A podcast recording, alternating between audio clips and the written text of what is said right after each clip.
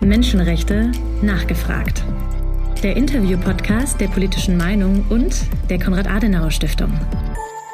Heute mit. Ich heiße Rusbe Parsi, ich bin Programmleiter für Nahe Ost in dem Schwedischen Institut für Außenpolitik. Lieber Rusbe, ganz, ganz herzlich willkommen, Madi in der Konrad-Adenauer-Stiftung in Berlin. Es ist sehr schön, dass du da bist, weil wir haben heute ein sehr wichtiges Thema im Podcast Menschenrechte nachgefragt, der politischen Meinung und der Konrad-Adenauer-Stiftung. Seit einem Jahr protestieren die Menschen im Iran und auch im Exil gegen das Regime in Iran. Auslöser war der Tod von Gina Amini, in Haft der Moralpolizei im September 2022. Was hat sich für deine Arbeit, du arbeitest intensiv und lange zum Thema Iran, was hat sich für deine Arbeit im letzten Jahr verändert? Ja, ich finde, dass vor allem es alles sehr intensiv geworden ist. Nicht nur, was wir studieren sollen, sondern auch, wie man darüber redet, wer darüber redet und, und was das Ziel ist diese Analyse. Wir haben jetzt vor allen Dingen auch eine ganz, ganz große Solidarisierung im Ausland mit den Protesten in Iran gesehen. In Berlin haben vor einem Jahr 80.000 Menschen und mehr demonstriert und in vielen anderen europäischen Städten, auch in Amerika, Kanada, überall weltweit. Du lebst jetzt schon seit vielen Jahrzehnten auch in Schweden. Wie ist die Unterstützung in Schweden für die iranische Freiheitsbewegung? In Schweden wie du gesagt hast, in, in ganz Europa und, und der Welt ist natürlich viele Leute, die haben diese Proteste unterstützt, auch politisch und Demonstrationen und verschiedene Aktionen und versuchen die Leute in Iran zu, zu helfen und unterstützen in ihrer Proteste. Aber dazu muss man auch sagen, dass zum Teil das ist auch eine sehr emotionale Bewegung, das hilft die Mobilisierung, aber es hilft nicht immer die Analyse die nötig ist, um zu verstehen genau, was geschieht. Der Protest findet ja statt unter dem Slogan Frau, Leben, Freiheit. Inwieweit ist es gerade für die Politik in Iran eine Herausforderung? Die Hälfte der Menschen in Iran sind auch Frauen, diese Proteste auf einen Weg zu bringen, zu kanalisieren und die Frauen nicht zu enttäuschen. Welche Fortschritte hat man in Iran gemacht, um dieser Proteste etwas entgegenzusetzen? Entgegenzusetzen? Gibt es etwas im Iran, was sich zum Positiven verändert hat, damit die frauenorientierten Proteste, die sich für Frau, Leben, Freiheit einsetzen, damit diese Proteste sozusagen ein, ein bisschen aufgefangen werden können? Ja, ich meine, das Unterschied, glaube ich, im, im, im Vergleich zu früheren Protesten ist natürlich, dass durch soziale Medien das alles wird erkannt, sehr schnell und dass die Frauen so eine primäre Rolle haben in die Protesten und dass sie zeigen, dass sie sind nicht da, um eine Art Kompromisse zu machen oder Erlaubnis zu brauchen, um zu protestieren oder was sie wollen, das Ziel mit ihren Protesten. So in diesem Sinn, Frauen sind immer politisch aktiv gewesen in Iran, seit wenigstens ein Jahrhundert. Aber dieses Mal kann man sehen, dass sie, sie sind sozusagen die Spitze, an die Spitze von, von dieser Bewegung und diese politische Proteste. Im Iran gibt es ja so eine ganz, ganz starke Spaltung zwischen dem, was in der Öffentlichkeit erlaubt ist, beziehungsweise nicht erlaubt ist, und wie das Privatleben aussieht. Im Privatleben wird das Kopftuch nicht getragen, wird Alkohol getrunken, vielleicht sogar Schweinefleisch gegessen. In der Öffentlichkeit wird heute wieder das Kopftuch von der Moralpolizei mit Gewalt durchgesetzt. Trotzdem, du hast das äh, Thema soziale Medien angesprochen, werden tagtäglich viele Tausende von Clips hochgeladen, wo Frauen sich gegen diese Kopftuchpflicht wehren und ohne Kopftuch gerade durch Teheran spazieren gehen oder auch Clips, äh, wo gezeigt wird, wie die Moralpolizei diese Frauen misshandelt, in, in Polizeiwagen schubst und verschleppt. Was hat sich, was hat sich hier verändert? Gibt es da auch eine neue Entwicklung? Ich glaube, dass die Protesten von voriges Jahr hat gezeigt, die riesige und ständig größere Unterschied zwischen dem Narrativ von die, der Staat, was Iran ist und wie iranische Gesellschaft aussieht und was die Leute in Iran denken und fühlen und machen und was tatsächlich die Menschen in Iran denken, fühlen und machen. Und dieser Unterschied wird immer vergrößert und das an sich schafft eine riesige Spannung und ein größeres Problem mit zu verstehen, genau wir können Staat und Gesellschaft in einen Zusammenhang zu einem gemeinsamen Ziel Fortschritt machen. Und das glaube ich, dass es gibt keine Hoffnung sozusagen, dass wir können das zusammen machen. Weil was der Staat braucht, fordert und denkt, hat nichts zu tun mit meinem Alltagsleben und was ich will mit meinem Alltagsleben. Die Revolutionsgarden haben äh, jüngst wieder davor gewarnt, dass die Proteste wieder neu aufflammen werden.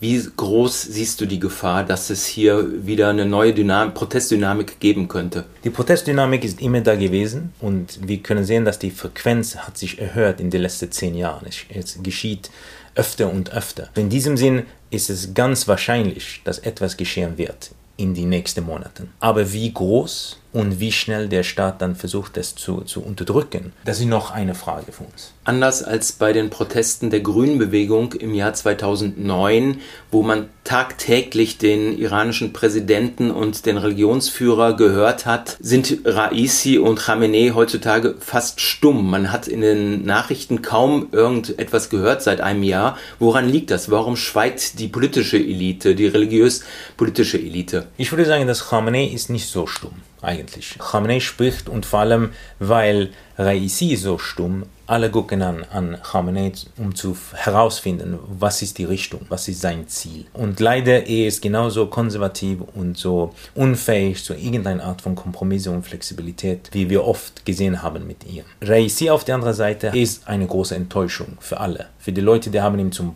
Macht gebracht und natürlich für die Leute, die wollten ihn äh, nicht als Präsident. So er ist sehr ineffektiv als Präsident und deswegen niemand erwartet irgendeine Art von Stimme von ihm oder irgendeine Art von Richtungsindikation oder sowas. Und er selbst hat sich einfach ein bisschen zurückgetreten.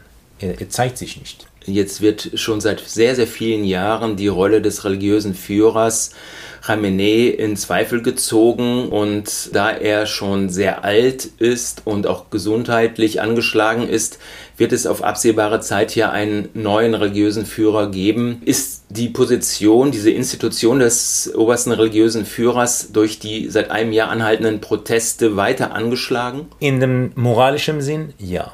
In dem Sinn von gesellschaftlicher Legitimität ja.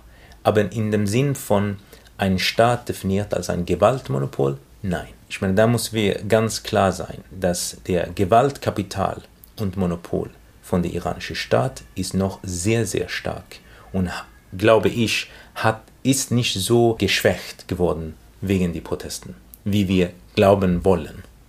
Khamenei wird sterben irgendwann. Alle warten auf wann. Das interessante Frage da ist, wie die Separ, die Revolutionsgarde, wird vielleicht versuchen, eine Art pragmatische andere Richtung zu nehmen. Nicht, weil sie Demokraten sind oder eine Demokratie wollen, aber weil sie wollen die Art von sozialer Frieden, die diese sehr rigide ideologische Muster, die Khamenei insistiert, Iran muss folgen, nicht schaffen kann, sondern noch mehr zerbrecht hat. Du hast das Stichwort sozialen Frieden genannt. Wie groß ist die Angst in der iranischen Bevölkerung, dass diese revolutionäre Bewegung tatsächlich diesen sozialen Frieden gefährdet? Ich glaube, dass für viele Leute das ist keine revolutionäre Bewegung. Ich glaube nicht, dass diese Bewegung ist so einfach zu sehen, so klar auf dem Bildschirm. Wir, es ist einfach für uns zu glauben draußen und vor allem einfach für uns zu sehen, weil wir haben Nachrichten in einer ganz anderen Art als in Iran. Ich glaube, das könnte eine revolutionäre Bewegung werden, aber das braucht Geduld, äh, organisatorische Arbeit äh, und, und äh, viel Energie und Blut. Und das fehlt noch in dem Sinn, dass wir haben noch die, nicht diese kritische Masse erreicht. Und natürlich für viele Leute in Iran, vor allem vielleicht die älteren Generationen, die erinnern sich die Revolution von 79. Die Frage ist nicht nur, was weg soll, sondern was kriegen wir stattdessen. Und da gibt es noch keine Antwort in einem institutionalen Sinn. Ich meine, man braucht mehr als Schlagwörter. Man braucht ein, eine klare, realistische Idee, wie, wie wollen wir diese Staat dann neu machen. Schon als vor äh, 26 Jahren der Reformpräsident Khatami gewählt wurde und auch vier Jahre später wieder gewählt wurde, war klar, die Bevölkerung im Iran wünscht sich eine ganz andere Politik als das, was das religiöse Establishment sich für das Land vorstellt, also die Revolutionäre sich für Iran vorstellen. Wie bewertest du das heute, 25, 26 Jahre später? Ist die iranische Gesellschaft weiter auf diesem Weg der der Säkularisierung, der Demokratisierung? Ja, Säkularisierung auf jeden Fall. Demokratisierung, das kann man sich fragen, weil ich meine, Säkularität nicht, muss nicht unbedingt bedeuten, dass man auch demokratisch gesinnt ist. Äh, ich würde sagen, dass die Islamische Republik hat mehr als irgendein anderes Staatssystem Iran säkularisiert. Und auch Iran, viele Leute in Iran alieniert von nicht nur Religion in allgemein, sondern Schia-Islam. So, das ist die Paradoxe von dieser Islamischen Republik. Und dann muss man sich auch erinnern, dass es gibt viele Leute in Rom, die religiöse Hauptstadt von Iran, die nie überzeugt waren, dass diese Islamische Republik eine gute Idee war und sozusagen nicht teilgenommen haben mit großem Enthusiasmus, sondern haben versucht, sich ein bisschen entfernt halten. Und sie jetzt sind die Leute, die sozusagen leiden von der Diffamierung von Religion, dass dieses System schafft durch ihre autoritäre Benehmen gegenüber der Bevölkerung. In den letzten 33 Jahren, seit der religiöse Führer Khamenei an der Macht ist, hat er immer wieder, vor allem im Kontext der Wahlen, die Loyalität der Bevölkerung beschworen. Jetzt haben wir eine tiefgreifende Legitimationskrise aufgrund der Proteste. Wie siehst du das Thema Loyalitätskrise im Iran? Wie loyal ist die Bevölkerung überhaupt noch äh, mit Blick auf äh, das Regime? Regime? Ich glaube, die vielleicht 10% von der Bevölkerung glauben tatsächlich an dieses System oder auf jeden Fall finden, dass ihre Zukunft ist abhängig von diesem System. Die anderen 90% wollen das nicht in verschiedenen Graden. Das heißt, sie sind bereit, in verschiedenen Graden etwas zu tun, um dieses System zu verändern. Das nächste Problem natürlich ist, was sie wollen es verändern zu was ist dann die, der, der Schlussziel von dieser Veränderung, dieser Transformation? Und was ist die Methode für diese Transformation? Ich meine, man kann revolutionär sein mit Gewalt, man kann revolutionär sein in dem Sinn, dass die Transformierung wird zu einem ganz neuen Staat, die überhaupt nichts zu tun hat mit dem alten, aber durch eine Transition, so eine langsame Auswicklung.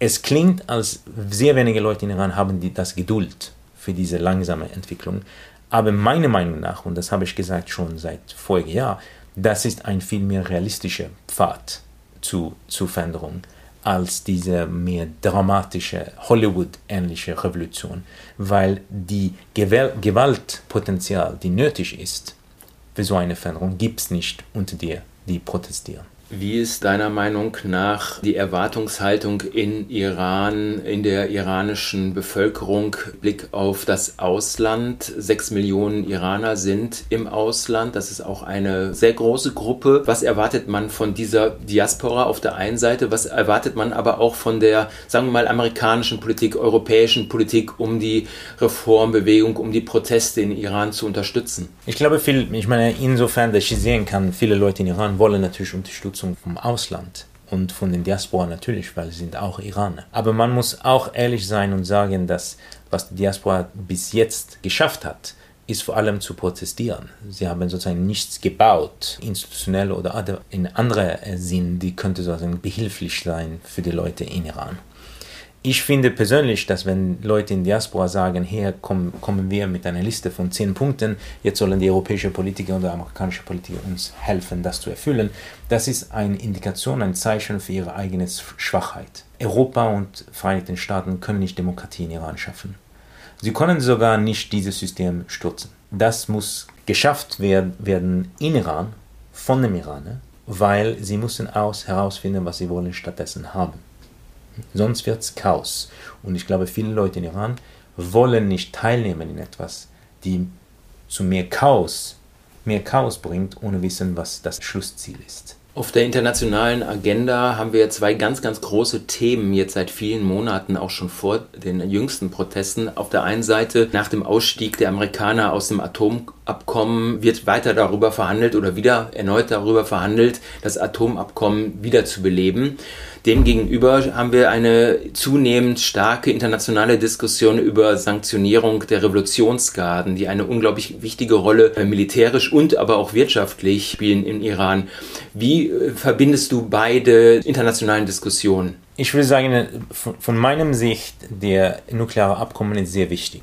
Nicht nur für, für, uns hier, aber auch für Iran und Irans ökonomische Entwicklung, die nötig ist. Ich meine, wenn wir reden über Menschenrechte, wir müssen auch uns erinnern, dass soziale und ökonomische Rechte sind auch Menschenrechte. Das ist das Erste. Zweite ist, dass es wichtig für, für non, Non-Proliferation in der Welt. Das heißt, dass wir wollen natürlich, dass wenige Länder Atomwaffen haben, nicht mehrere Länder. Und diese Abkommen war ein effektiver Weg, Iran zu verhindern, eine Atomwaffen zu, zu bauen und konstruieren und, schaffen. So, das ist wichtig. Die Revolutionsgarde ist eine große Kopfweh. Für uns, aber auch natürlich für Iran. Aber ich glaube nicht, dass sie auf die Sanktionsliste als Terroristen zu, zu, zu lassen, macht irgendeine Art von Unterschied für was sie fähig sind zu machen in Iran. Das heißt, es wird keine Effekte haben auf die Revolutionsgarde, wo wir wollen, dass es eine Effekte haben sollte. Was es aber trotzdem machen kann, als Symbolpolitik, ist, es wird schwieriger mit Iran zu reden. Und egal was wir denken über die, die Leute, die Kontrolle, politische Kontrolle in Teheran haben, wir müssen mit sie, mit ihr reden. Das ist unvermeidbar. Vor allem, wenn wir wollen die nukleare Abkommen nochmals haben. So in diesem Sinn, das ist eine Symbolpolitik, der würde viel mehr kosten, als Vorteile geben. Wir haben ja nicht nur die Revolutionsgarden, die von den Mullahs äh, nach dem Sieg der Revolution 1979 geschaffen wurden. Wir haben auch noch die Basij-Milizen. Wir haben aber auch noch die reguläre Armee. Und je heftiger die Proteste wurden in den letzten Monaten und auch in den letzten Jahren, wurde immer wieder gefragt, ja, wann wird, äh, werden diese militanten Kräfte ihre Loyalität mit dem Regime aufkündigen und sich auf die Seite der Bevölkerung stellen. Siehst du da irgendwelche Tendenzen? Gibt es da relevante Führer äh, und Stimmen, die andeuten könnten, dass hier das System auch herausgefordert wird? Das ist sehr schwierig für mich von, von, von außerhalb Iran zu nachvollziehen, wie oder wer. Ich würde aber sagen, dass Natürlich gibt es Leute in dem Revolutionsgarden und der Armee, die finden, dass diese Art von Benehmen gegenüber der Bevölkerung ist schlecht. Und vor allem, es ist self-defeating. Es, es, wird nicht, keine Vorteile für die äh, Regime bringen. Aber hier gibt es einen wichtigen Unterschied. Sie wollen vielleicht diese Politik ändern. Bedeutet nicht, dass sie wollen das System stürzen. Ihr ganze eigene Leben und institutionelle Identität ist gebunden zu diesem Staat.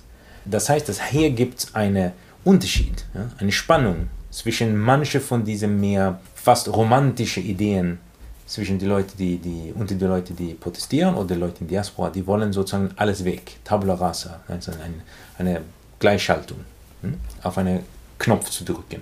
So funktioniert nicht politische Veränderungen. Wenn man solche politische Veränderungen haben wollen, dann muss man selbst viel Gewalt nutzen. Sonst die, die so mehr realistische Weg ist, dass man findet Leute innerhalb dieses Systems, die verstehen, dass wir brauchen das zu verändern und sind bereit dabei zu sein. Aber diese Veränderung kann dann nicht von 100 zu 0 gehen, weil dann werden sie auch ihr eigenes Leben oder auf jeden Fall Karriere, Jobs etc. verlieren.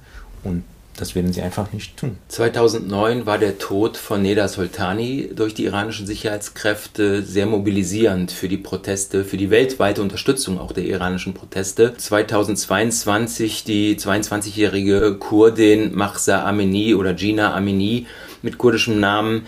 Welchen Unterschied gibt es heute in der iranischen Gesellschaft? 14 Jahre Unterschied auf der Zeitebene. Inwieweit sind Themen wie Frauenrechte, aber auch LGBTQ-Rechte heute anders als 2009 wichtig für die junge Generation in Iran, die heute protestiert? Ich glaube, hier gibt es eine Entwicklung von Sensibilität, wo die neue Generationen sozusagen haben ein ganz anderes Verständnis von was sozialer Frieden sein kann und was Gerechtigkeit ist und was ihre Menschenrechte sind. Und hier haben wir natürlich Themen von, von Individualismus und auch, dass das, sind so, das sind meine Projekte. Ich kann sein, was ich sein wollen will. Das ist nicht für meine Eltern oder für den Staat oder was weiß ich zu entscheiden für mich. Das glaube ich viel stärker jetzt. Aber dann gibt es auch die Erfahrung von Enttäuschungen. Das heißt, inzwischen haben wir ein nukleares Abkommen gehabt, die Hoffnung, dass das würde nicht nur die Ökonomie ändern, aber so könnte auch die Rouhani-Regierung so viel verstärken, dass sie könnten auch eine Art soziale Liberalisierung schaffen, eine Art von Zurückgehen von der, der Securitization, das Ahmadinejad geschafft hat seit 2005 und 2009 im Besonders. Und das ist nicht geschafft worden, das ist nicht gelungen. Und das heißt, dass die nächsten Generationen, sie haben Hoffnungen, aber ihre Hoffnung ist nicht mehr zu den Reformisten oder zu einer Art äh, Neuerzogung durch die, dieses System, sondern außerhalb. Und das ist völlig verständlich, ich meine, das ist völlig natürlich. Aber die Frage ist, ob es ist realistisch. Trotzdem scheinen ja die Frauenrechte ein Thema zu sein, was sehr, sehr viele Menschen und politische Gruppen im Exil miteinander vereint. Also von den Schah-Anhängern über die Volksmujahideen, über linke Gruppen.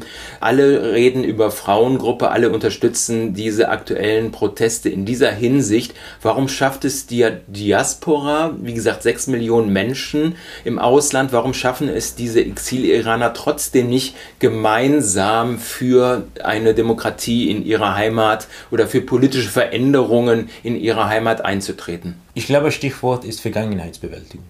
Das heißt, das ist jetzt mehrere Generationen, die entweder die Revolution erlebt haben oder sie leben in dem Schatten von dieser Revolution in Exil und sie haben sozusagen nicht, sie haben keine Vergangenheitsbewältigung gehabt über diese, diese Trauma und deswegen haben sie auch nicht geschafft, miteinander zu reden in eine demokratische Art. Deswegen sind sie auch gespaltet und egal wie viel sie reden über Menschenrechte und Frauenrechte, in ihrer praktischen Methodologie, in dem Sinn von wie sie selbst sich benehmen, sind sie oft nicht besonders demokratisch oder frauenfreundlich.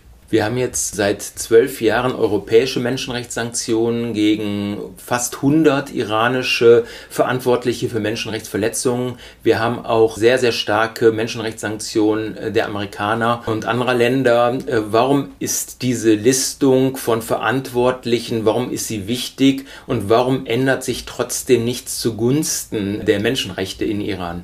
Diese Listung ist wichtig, weil es ist eine symbolische Tat und zeigen, dass diese Art von Benehmen ist nicht akzeptabel. Aber es ist auch symbolisch in dem Sinn, dass niemand kann ehrlich sowas durchführen und glauben, dass irgendwie wird jemand in Iran sich anders benehmen, weil er kann nicht nach Mallorca fahren. So funktioniert das nicht. So, solange dass man weiß und ist realistisch mit was man schaffen kann, was man erreichen kann mit dieser Art von Symboltaten, das ist gut. Das ist nötig. Aber es ist, wenn man klebt an diese unrealistischen Erwartungen, dass durch das wir, können wir ein, ein Gesellschaft und ein politisches System, die existiert seit 45 Jahren und 85 Millionen Menschen, verändern, das ist zu viel. Vielleicht noch ein Thema, was für dich ja selber sehr wichtig ist, das Thema Menschenrechte. Du arbeitest jetzt schon länger an einem Human Rights Primer. Was soll äh, das Ziel dieses Human Rights Primers sein? Unser Ziel ist äh, erst eine Art äh, gemeinsame Ebene zu schaffen für Kenntnis über was Menschenrechte sind. Weil, wie ich habe früher gesagt, viele Leute denken an Menschenrechte nur einfach als politische Menschenrechte. Aber es gibt viel mehr in diese Kataloge sozusagen. Und das Zweite ist natürlich Hilfen, nicht schaffen, weil das gibt es schon, aber behilflich sein in die iranische Diskurse über was Menschenrechte sind in Iran und was sie sein kann und wie man sie erreicht. Wie wichtig ist deiner Wahrnehmung nach das Thema Menschenrechte für die Menschen, die in Iran leben, die sich tagtäglich mit ihrem Überleben beschäftigen müssen? Ich glaube, es ist sehr wichtig, aber ich glaube, wir müssen auch humble, wir müssen auch bereit sein zu anerkennen, dass wir nennen das Menschenrechte. Wir haben diese Begriffe und alle diese intellektuelle und geschichtliche etc. Aber für Leute in ihrem Alltagsleben, sie, nennen es vielleicht nicht Menschenrechte. Aber tatsächlich, das ist, worüber es geht. Aber wir müssen dann auch bereit sein, mit ihrer Sprache, mit ihr reden. Trotzdem, Iran hat ja schon unter den Chartseiten 1975 auch die wesentlichen Verträge akzeptiert, äh, ratifiziert. Das heißt, sie sind völkerrechtlich verpflichtet, die Menschenrechte einzuhalten. Warum passiert auf UNO-Ebene sehr, sehr wenig auch Druck auf Iran? Da gibt es natürlich verschiedene Gründe, aber ich glaube, eine sehr wichtige Gründe ist, dass in diesem Sinn Iran ist nicht allein. Ich meine, die UNO ist ein großer Club wo es gibt viele Leute, die ihre Verpflichtungen überhaupt nicht erfüllen. Eine abschließende Frage, die du als jemand, der in Stockholm lebt und arbeitet, bestimmt gut beantworten kannst. Es gibt jetzt in Nordeuropa, also in Schweden, Dänemark, wiederholte Koranverbrennungen. Wie reagiert die iranische Exil-Community in Schweden auf diese Verbrennungen? Die iranische Exilgruppe in Schweden und auch, glaube ich, in viele andere Länder in der Welt sind sehr säkular sind zum Teil traumatisiert wegen der Revolution und die Art, wie Religion instrumentalisiert wurde in, in der Islamischen Republik. Und viele sind sogar auch anti-islamisch, nicht nur säkular. Also ich glaube in diesem Sinn, das kümmert sie nicht. Auch dazu, wenn das wird eine Art Symboltat gegen die Islamische Republik, wie jetzt vielleicht wird eine Koranverbrennung geben vor der iranischen Botschaft in Stockholm, dann Viele, wir wissen nicht genau wie viele, aber viele Leute finden das toll. Ich persönlich finde das nicht besonders konstruktiv. Ganz, ganz herzlichen Dank für das spannende Gespräch, lieber Rusbe, Kheli Tashakor, Miko Nam Rusbe. Danke. Die politische Meinung. Neutral geht gar nicht. Ein Audiopodcast der Konrad-Adenauer-Stiftung.